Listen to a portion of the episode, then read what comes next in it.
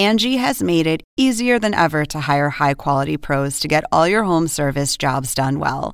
Just bring them your project online or with the Angie app, answer a few questions, and Angie will connect you with local pros who match your specific needs. Or book a service instantly at an upfront price. So join the millions of homeowners who use Angie to care for their homes and get your next home service job done well.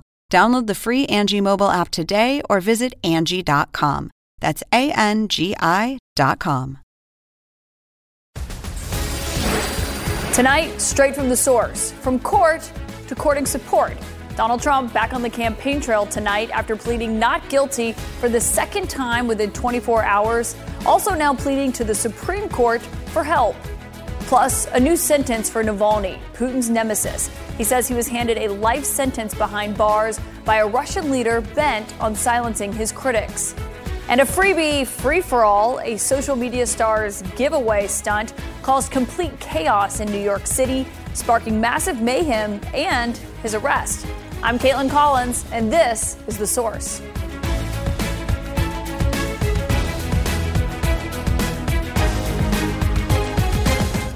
Tonight, the thrice indicted former president is in Alabama at a Republican state dinner seeking to shore up support amid his mounting legal problems. Once again, attacking the special prosecutor overseeing his latest two federal charges and making more wild claims. They waited right to the middle of an election and they waited until I became the dominant force in the polls. They filed them all, every one of them, all at essentially one time, including local DAs and AGs and even other cases right in the middle of the campaign. Every time they file an indictment, we go way up in the polls. We need one more indictment to close out this election. One more indictment, and this election is closed out. Nobody has even a chance. Referring to the deranged Jack Smith, he's not only going to have to just bulldoze through the First Amendment, he's going to have to bulldoze through a line of cases by the Supreme Court of the United States. In other words, this is an absolute case of prosecutorial misconduct. The only civil rights that have been violated in this matter are my civil rights. I should note he is once again attacking Jack Smith here after we even heard from his own attorney general this week defending the special counsel. Those comments come after Trump entered yet another not guilty plea today. That was in response to those three new charges that were brought against him in that superseding indictment in the classified documents case last week. That is two not guilty pleas in the span of less than 24 hours. The former president clearly feeling the legal pressure. He is now asking the Supreme Court to intervene via social media, lamenting the time and money that his legal troubles are costing him. Actually, he's not really asking. He says the court, in his view, quote, must intercede. He also put out this cryptic post earlier, all caps If you go after me, I'm coming after you. I'm joined now tonight by a pair of former federal prosecutors, Jennifer Rogers and Shan Wu. Thank you both for being here. Jennifer, let me start with you on just the comment that Trump made there, not uh, calling Jack Smith deranged, which he has been doing uh, essentially nonstop, but saying the only civil rights that are being violated here are mine. Clearly a reference to one of the charges in this January 6th case. Yeah, I mean, you know, listen, he's obviously attacking with everything he's got here to try to distract from what we all saw in the 45-page indictment that was issued recently. So, you know, this is this is his play, right? Civil rights he's talking about we're in the middle of an election, so it's election interference, it's prosecutorial misconduct. I mean, he references Supreme Court precedent. I'd love to hear him talk about what Supreme Court cases he thinks these are. I mean, this is just his playbook. We can expect a lot more of it as the case moves along. Shan, I think when people hear him just constantly attacking Jack Smith, something that we've made a point of pointing out simply because sometimes it gets glossed over and it's still just so remarkable in and of itself that he's constantly attacking the prosecutor. But i think some people would look at that and say does this does this warrant a gag order? But i mean how does that work given right. he, he's on the campaign trail when he's making these comments? He's running. Yeah it'd be difficult to institute an actual gag order. Um, although it was a little bit unusual uh, when he was arraigned that the magistrate gave that particular warning about not doing anything uh, which might interfere with uh, jurors in particular. And so you could make the argument that comments like this um, could influence the jury that way, and that could be a problem for him down the road. That would set up a bit of a First Amendment clash, right, even before they get to trial. Yeah, and Jennifer, he's also tonight saying making clear what he would do if he does get that second term in office, and not just talking about his priorities, but talking about appointing a special counsel to investigate the Biden family. I talked to his attorney general, Bill Barr, who certainly was loyal to him when he was in the administration, and asked him if he was worried that, that Trump would try to weaponize the Justice Department. This is what he said. Do you worry that he would weaponize it if he was back in office? Uh, absolutely. I mean, he's making clear there that that he would.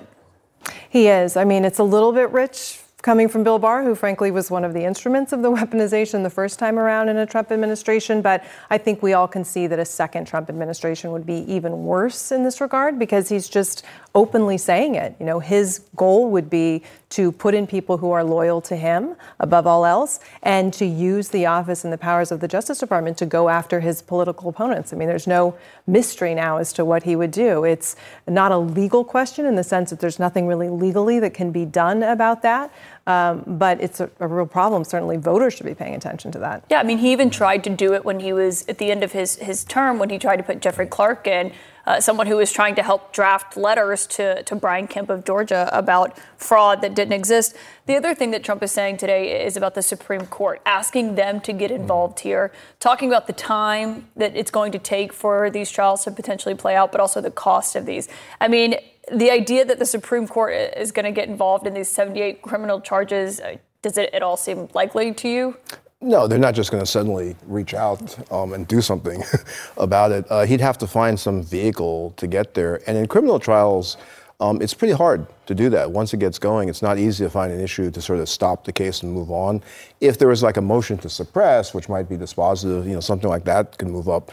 That's not happening here. So I think, again, that's mostly his public relations bluster. Yeah, but it is when it comes to how much time this is going to take up, Jennifer, mm-hmm. there is a point about if he is facing trial. I mean, even in just one of these cases alone, it's a significant amount of time and amount of effort and resources to, to fight something like this. When you look at the calendar of what this is going to be, the Republican debate, the first one is coming up very soon. Uh, he's got his hearing on the January 6th case right after that.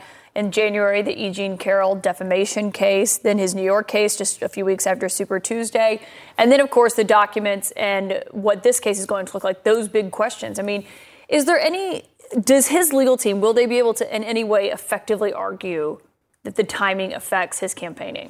Well, it's not so much about the campaign. I mean, I know for him as a practical matter it is, but as far as the judges are concerned, even if you just take out everything other than the three criminal cases, maybe soon to be four, it's really hard to see how there's room in the calendar for all of them. I mean, you need at least probably six months to prepare for any of these criminal trials, and yet we have, you know, six months takes us beyond the end of the year. We have a March trial, we have a May trial. Then you hit that 60 to 90 day period before an election where DOJ won't do anything overt that might impact the election. So, you know, I don't know what Judge Chutkan is going to do, but it's really hard to see how they fit all of this in without even really thinking too much, frankly, about the campaign. And they may be setting a trial date by the end of this month, at least uh, an initial one. But the other thing that has been a subject of discussion Trump's attorneys are in favor of this, and so are House Democrats. I think the circles where their their interest overlap is probably pretty small, but cameras in the courtroom. Oh, they yeah. both are advocating for this. I mean, it's going to be one of the biggest, if not the biggest, trials in this nation's history. Mm.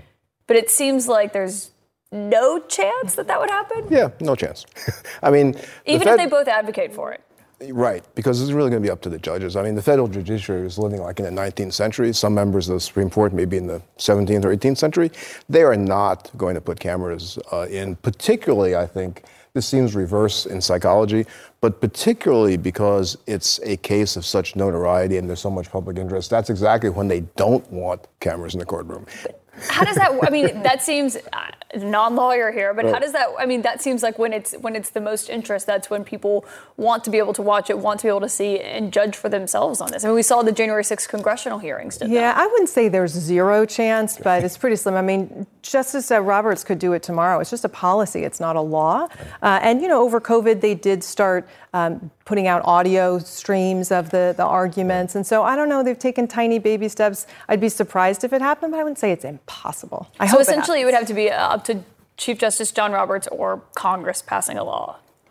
I don't know what would happen if Congress yeah, passed a law. I mean, it's a policy. Right, it's right. not. So if Congress passed a law, that's actually an interesting legal question. Shannon and I yeah. will discuss at the break. Okay. Yeah, Roberts is head of like the administration right. for the judiciary, so it'll be up to him. So for now, we're relying on Bill Hennessy's court sketches. Right. exactly. Uh, thank you both for joining on a sure. Friday night. Jennifer Rogers, Shan Wu.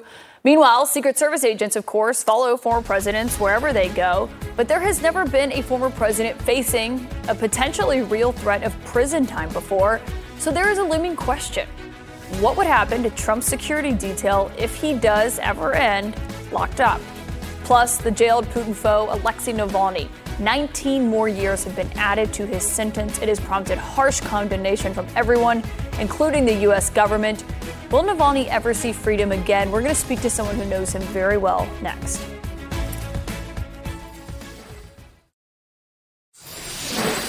Tonight, after trying to poison him to death didn't work, Vladimir Putin's arch nemesis has been sentenced to an additional 19 years in one of Russia's most brutal penal colonies. Alexei Navalny was convicted on charges of, quote, so called extremism, which relate to his years long effort to root out corruption in Russia and expose, expose Putin's grift and his lies.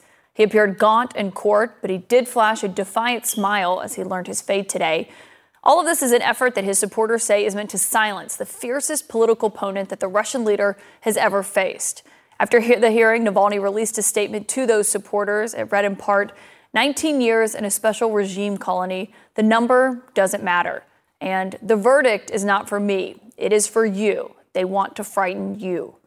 You may recall Russian agents attempted to kill Alexei Navalny by poisoning his underwear with a lethal nerve agent. He survived just barely and despite that attack on his life, he returned to Moscow. But before he left, he issued a plea to the Russian people should he be silenced, perhaps forever. Потому что ну, мы не можем осознать, насколько действительно мы сильны. Все, что нужно для торжества зла, – это бездействие добрых людей. Поэтому бездействовать не надо. That clip is from the Oscar winning film, CNN Films documentary Navalny. And the director of that documentary, one of the people who knows Navalny very well, Daniel Roher, joins me now. Daniel, uh, last time we talked was after you got that Oscar, and it was, it was this jubilant time bringing attention to the world about what Navalny has been through. I mean, I wonder what went through your mind when you saw him in his court today, in court today, and how he looked. Well, Kaitlan, thank you for having me on the program. I'm always happy to be here to talk about Alexei, as sad as the situation may be. Today we saw Navalny in court. He looked gaunt, um, but it's clear that his spirit is intact. He's a remarkably resilient man, and in spite of of this this new sentence that he's facing, um, it is clear that this regime has not broken his spirit, his humor, his optimism, and his uh, uh, perseverance, and that's something that really matters to me. Yeah, and uh, that's always something that comes through when he when he speaks on social media. I know. I mean, a concern is that that presence may be limited or eliminated because of this. And just for for people at home, I mean, these special regime prison colonies are, are usually reserved for Russia's worst criminals. This is clearly a scare tactic from Putin. I mean, the question is, will it work? Well, it's a very complex question because the contemporary landscape of Russian politics is very is very complex. Will it work? Will it silence Navalny? Never. He will never be silenced. He's proven as much. He decided to go back. He could have been in exile. He could have stayed outside of the country. He chose to go back. He wanted to be the moral leader of the nation. Some people call it a savior complex. Some people think it was foolish to go back, but whether you criticize the decision or not, you can't help but admire his courage and the courage of his convictions. They are trying to silence all opposition, not just Navalny, but everyone who follows him, everyone who believes in a free, democratic, Russia, uh, the beautiful Russia of tomorrow, as Navalny calls it. Um, but you know, so often that I'm reminded of that old adage: "The night is darkest just before the dawn," and um, we can only hope that a new day lingers around the corner, that Navalny's courage will inspire others.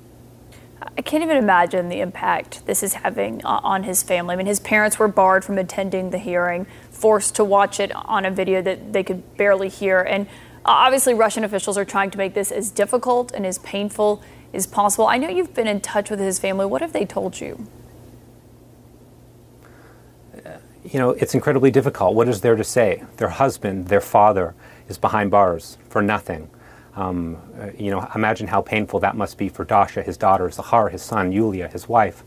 You know, Russia is a country where I think it was just last month that Evgeny Prigozhin marched his mercenary army within 150 miles of Moscow and, and killed 11 Russian service members, wreaked havoc. It was a, a military coup, or so we thought. And meanwhile, Navalny's the one who is convicted of extremism and on trial for terrorism and, and things like this. It's absurd. It's Kafkaesque. Uh, if it wasn't so sad, we'd laugh about it. it. It seems like some weird, bizarre satire. But it's all very real, and at the center of it is this man who is sacrificing so much for his country and for what he believes in. I think that his family is in lockstep with him. They have remarkable courage as well, and I think so much of his courage is, is foddered by his family and their support of him. Yeah, I mean, I was just thinking today with all the talk of political prosecution here that's been happening in the last 48 hours. I mean, this is what this actually looks like. I mean, the conditions that he's in, Russian guards have purposely made him sick. The lights are, are, constantly on, you know, even at night. They tease him by showing him food that his daughter has sent him and then take it away. This is just, you mentioned his daughter there, and I'm glad you brought her up. This is something that she said recently to CNN. There are no calls, no visits, no human conditions. He's allowed to write uh, 35 minutes per day with a pen and paper. Um, he's allowed to have two books. These actions are clearly an open strategy to destroy my father's um, physical health and maybe mental too. How worried are you about him? Extremely worried. You know, there's no doubt about it. This regime has entered a new phase of cruelty, of inhumanity. They are doing whatever they can to destroy this man's spirit. Um, and we have to call it what it is. He is being held in torturous conditions. All of the, the, the laundry list of techniques that they have to break his spirit are, uh, are, are, brutal and cruel and, and, and sadistic, but the man is strong. His spirit remains unbroken. Um, and that's something that everyone has to pay attention to. And I think my responsibility and the responsibility of, of everyone around the world who cares about the future of Russia and the future of Ukraine um, needs to make sure that Navalny remains in the global consciousness. Our film is available on, on Max, which used to be called HBO Max. People can watch it there and they can learn about his story and they can learn about Navalny. I think people have to know his name. Um, but what he's looking at is a very, very challenging ordeal. Um, he's been through so much, and it seems like it's just getting started for him. And so, of course, that leaves the people who care about him terrified. Yeah, it's an incredible film. Everyone should watch it. Daniel Roher, thank you for joining us tonight. Thank you for having me. An important conversation. Meanwhile, back here, a turn to the presidential politics that we are seeing play out in the United States. GOP hopeful Ron DeSantis facing heat for saying on day one that he would, quote, start slitting throats in federal government. He's walking it back. You guys know it's, I mean, come on, it's a fi- figure, figure of speech. Florida Governor Ron DeSantis taking a baby step away from Donald Trump today after he was asked about the former president's repeated lies that the 2020 election was stolen was not an election that was conducted the way I think we want to, but that's different than saying like Maduro stole votes or something like that. And I think those theories, you know, proved to be unsubstantiated.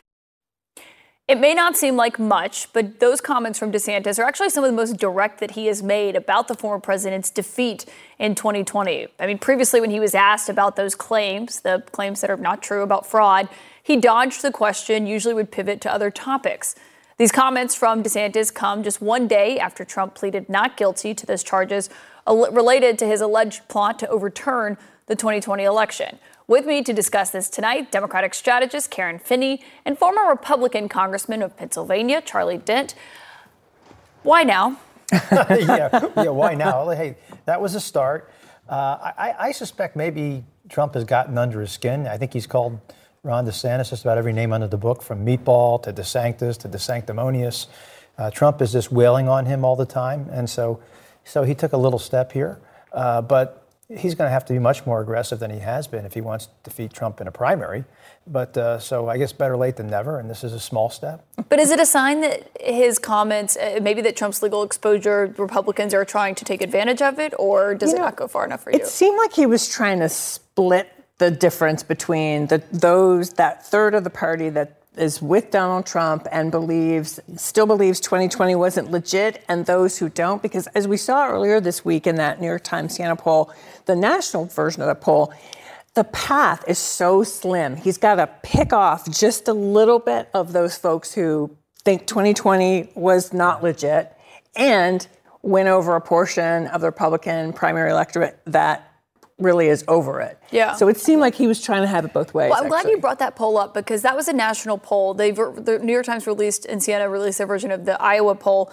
Uh, Trump is still ahead of DeSantis. It's not as dominant as the national poll, but Trump 44% with Republicans in Iowa to 20%. I mean, do you see any kind of acknowledgement from DeSantis that he needs to do something different here with his campaign? Well, I, I, I don't know if he sees it or not, but if, if he or any of these other candidates want to break through, they are going to have to tear the bark off of Donald Trump. They can't wait for Jack Smith to do it. They're hoping that the legal system will take him down. But other than Chris Christie, Will Hurd, and Asa Hutchinson, all the rest of them are either basically reinforcing Trump's message that he is a victim of a witch hunt, of a deep state, of a corrupt uh, justice system. They're reinforcing Trump by doing that. Even those who are straddling are also reinforcing Trump. And that's part of the reason why Trump, I believe, is still so strong. If you had 10 or 11 candidates out there just uh, you know, savaging Trump every day over these indictments, explaining why he is such a great risk to the country. You don't think that would party. just boost Trump? No, I think if if enough people are yelling and screaming, you know, it takes leadership.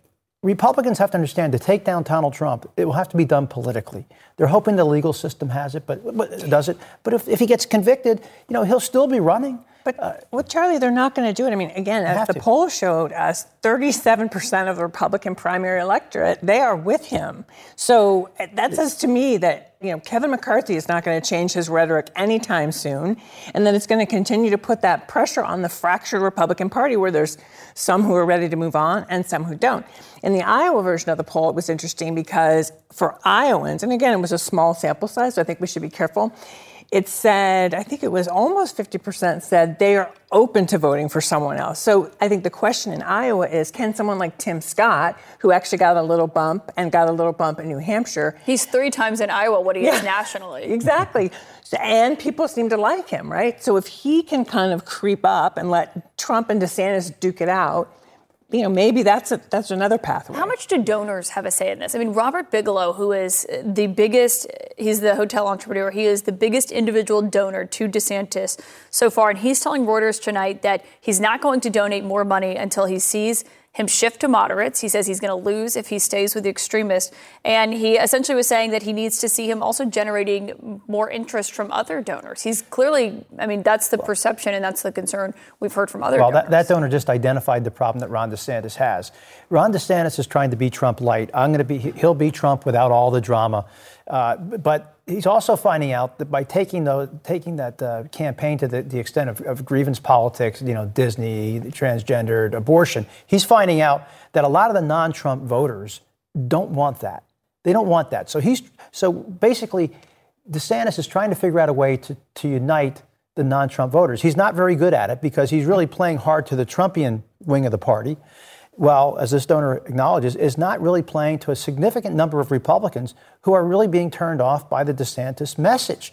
So I, I hope more donors speak up like that because it's a problem for the whole Republican Party. You look at these state committees all over the, the country in Pennsylvania Michigan, these, these parties are struggling because the, the, the, the wacko fringe has taken over the party and people, serious people, won't send money. D- I, Karen, I have to get your take on this Yes. because, yeah, we'll just end that on that note. Um, but DeSantis has made this promise of downsizing federal agencies a staple on the campaign trail. I mean, he essentially talks about it everywhere. A lot of the Republicans do, but it's really been his thing.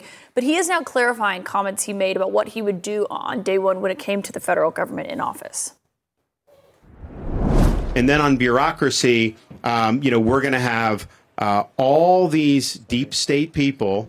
You know, we're going to start slitting throats on day one. Well, you guys know it's. I mean, come on, it's a fi- fi- figure figure of speech um, with that, but but it should be taken to mean we, we want accountability. He's such a jerk. He's such a bully and a jerk.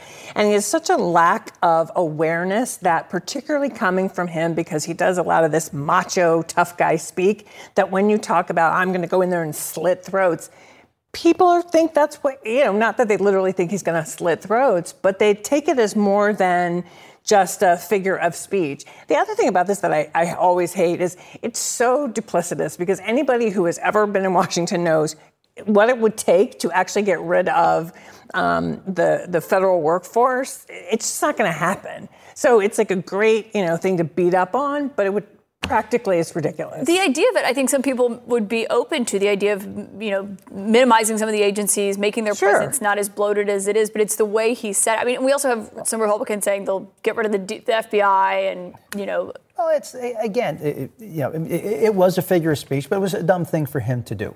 And you know, and in fact, he's had other bad moments. Uh, he just uh, last week, I think, he said that he would consider appointing Robert F. Kennedy Jr. to lead the Centers for Disease Control of the FDA, Food and Drug Administration. But she also well, walked back. Well, I mean, but but in what world? I mean, that, those organizations are, are led by distinguished doctors and life sciences uh, people with PhDs. That's what it's about. I mean, this is to, to put a quack in there.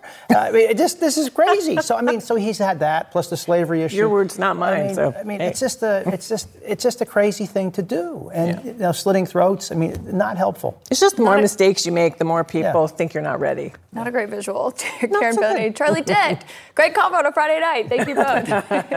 All right, an unannounced trip to Ukraine by DeSantis' other 2024 rival, Chris Christie. He is now the second Republican hopeful to visit the nation at war. A big divide in their party over U.S. aid to Ukraine, but also a result of a new CNN poll that may surprise you about American sentiment overall.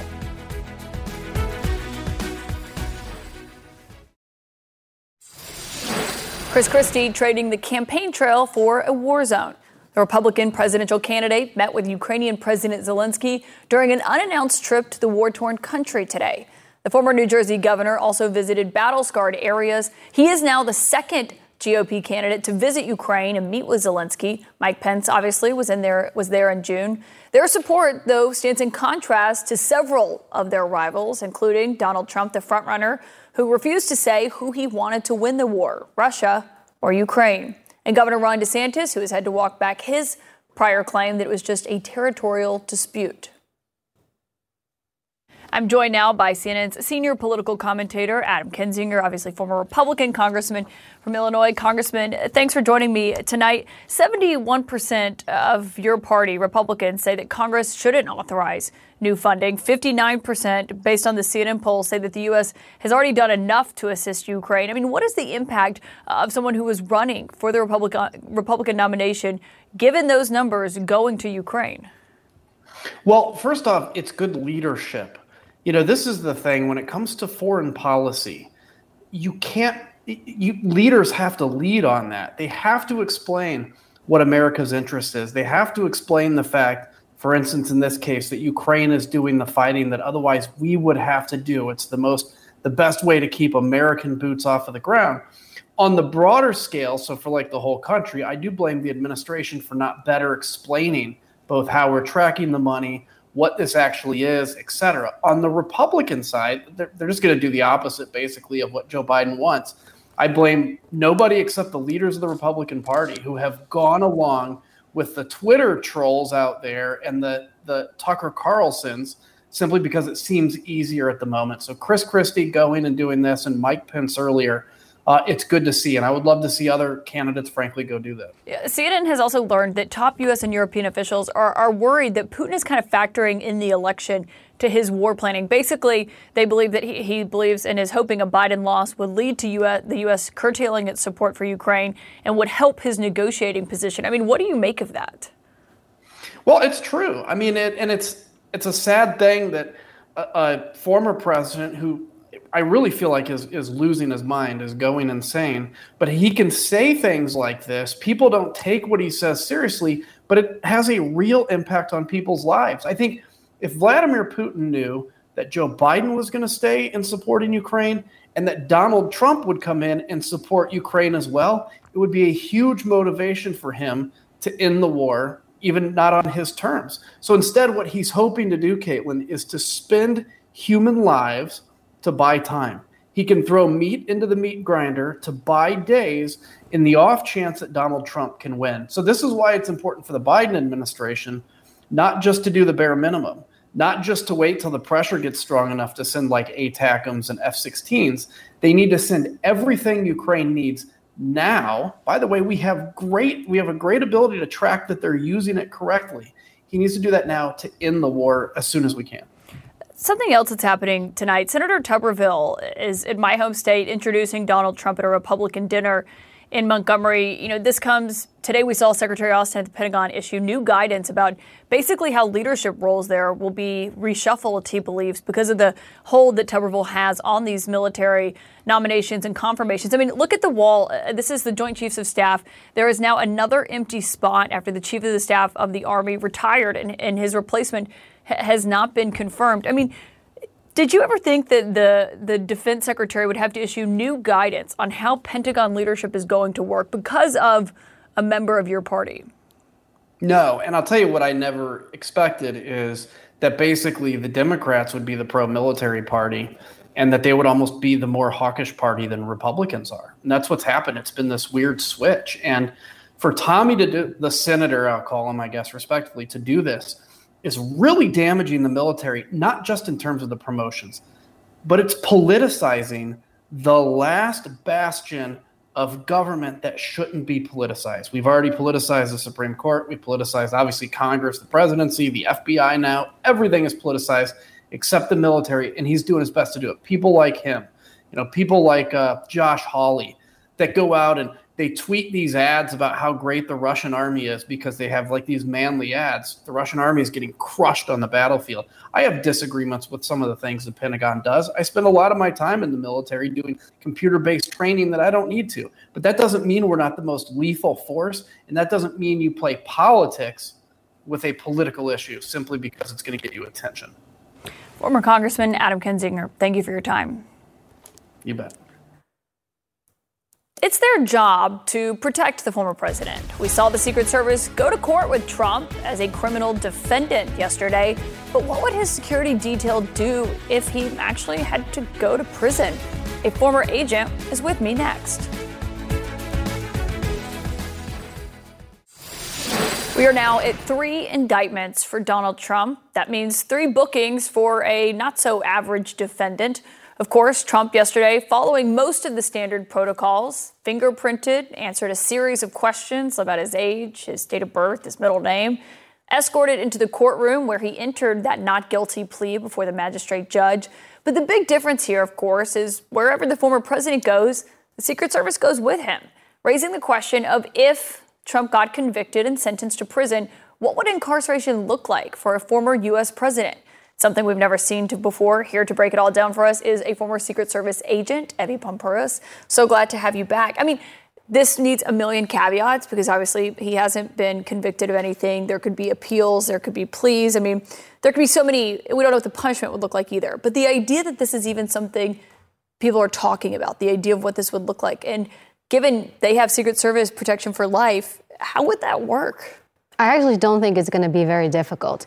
He is going to a very secure location. So, depending on what prison he goes, federal or, state, because he's also being charged in New York through the state, mm-hmm. Miami, DC, they're charging him federally. So, there's also a difference between the prisons. If you want to go to prison, you want to go to a federal prison, they're typically safer. State prisons tend to have more violent offenders there. So that's one thing. The other thing is they already have their own security set up. So Bureau of Prisons, let's say he goes federal, they've got their own system set up. It's already safe. You're actually looking at less manpower, less resources, less money, definitely less money for uh, for taxpayers. So when I see that, I see him going to an already secure facility. The kicker comes in, and well, who's he going to be with, right? Yeah. Where are they actually going to put him. And so I could see them actually moving people around or inmates around to try to figure out who to put him near, which is interesting because usually we would always name check people to see if they would have a criminal record whenever anybody goes near their president. They're all going to have criminal records. So having said that, that I would look for offenders who have nonviolent crime. That's the number one thing we want. Then we also want to look at reoffenders. If you have somebody who's reoffending over and over and over again, that tends to be somebody a bit more hardened. So I would want first time offenders. So the, the, idea would be you can probably maybe pick, shuffle people around and put those people there. But at the end of the day, it's a secure environment. Secret Service will probably give him what's called shift agents. Shift is when you see agents who accompany the president, when you see him coming out of Air Force One, Marine One. It's the, it's the group, the contingency that walks around him. That's what you might see, and a detail leader, so somebody kind of to shadow him around. Yeah. What I was fascinated by is the Washington Post wrote a story on this today. They actually reached out to the Secret Service, where obviously you used to work, and they asked them just to comment. But they said, we don't have a comment because this is unprecedented. There is no policy for this. This is not something we've ever had to deal with before. I mean, how do you even go about creating a, a structure and a policy for that? I don't think that you need a policy for it because when you do protection, so the president goes somewhere. Let's say the president comes here. I'm going to do an advance of this location. I'm going to check out the structure, the ways in, the ways out, the security plan. I'm going to look at all of it. So at the end of the day, it doesn't matter where he goes. The advance does its thing. They do a thorough Even if it's assessment. prison. Even if it's prison, I'm telling you, prison is just, it's secure. It's already got the manpower there. They already got it locked it down. They're already magneto, they've got their magnetometers. They're securing everybody. So to me, I see that as a safe place. Now, is it a strange thing to go to work and to say, I'm going to work to secure the president in prison? Yes, I think from the psychological factor that does play a you know, is relevant. But I also look at it, if we look at it from an international level, there have been so many heads of state all over the world who've gone from prime minister and president to going to prison. Evie Poumpouras, we will see what happens, of course. Thank you so much for your expertise tonight. Thank you.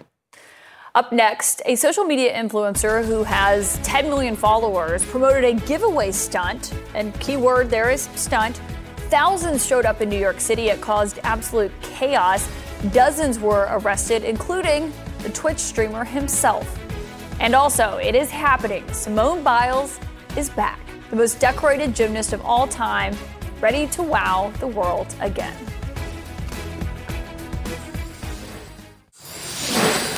Thousands of people, as you can see here, swarming New York City's Union Square this afternoon, prompting police to mobilize what is known as a level four response to the commotion that you see here. That is the city's highest level disaster response. It all started because a social media star's promise of free PlayStations, computers, and other items drew people to the area. Joining me now, CNN correspondent and a social media star himself, Donie O'Sullivan. Okay, I just heard a laugh backstage. Not okay. on Twitch, though. Donie, but honestly, this was a crazy scene. Everyone in New York was talking about this. What happened? Yeah, I mean, this was, you can see the pictures here. They're quite scary, and a lot of people were hurt. Um, nobody, uh, thankfully, seriously. And 65 uh, people uh, were arrested there today, 30 uh, of whom were individuals. Um, as you mentioned, uh, a social media influencer, social media star, uh, promised PlayStations, other free consoles, items to give away uh, in Union Square, right here in the middle of Manhattan. Uh, none of that materialized, but what did materialize was essentially a mob. But he himself was arrested. He was arrested and he is now uh, being charged, we've just learned in the last hour, uh, with two counts of uh, inciting a riot uh, and unlawful assembly.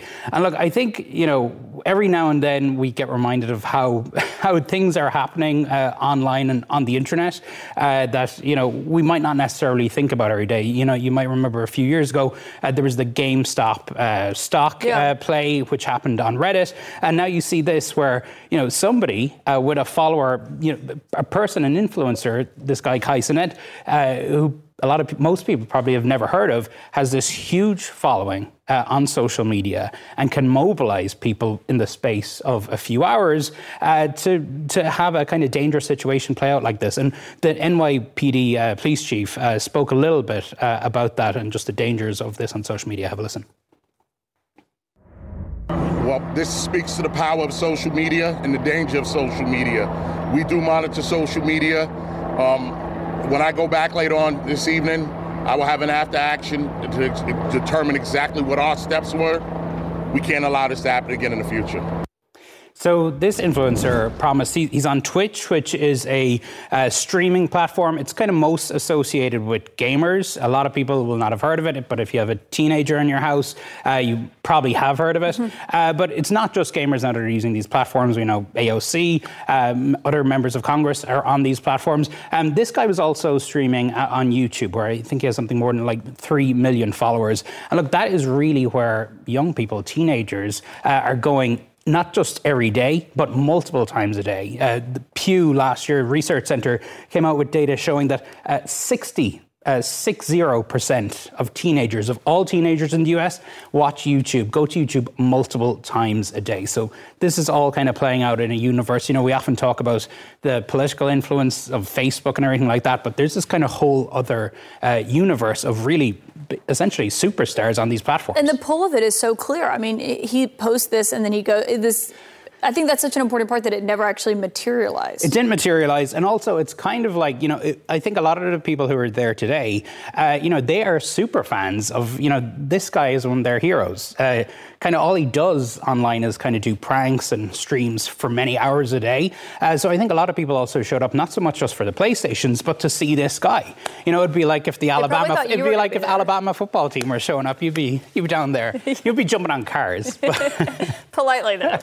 Donie O'Sullivan, thank you very much.